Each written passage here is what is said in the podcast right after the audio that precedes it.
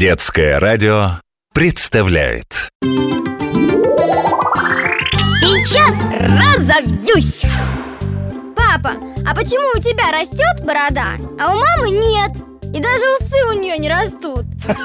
Ну ты насмешил. У нашей мамы, так же как и у остальных женщин Не могут расти ни борода, ни усы. Потому что у женщин нет специальных веществ Гормонов, которые регулируют рост волос на лице А вот у мужчин вот такие гормоны есть Поэтому у них растут и борода, и усы А у мальчиков почему не растут усы? Но ты не волнуйся, в определенном возрасте они обязательно начнут расти.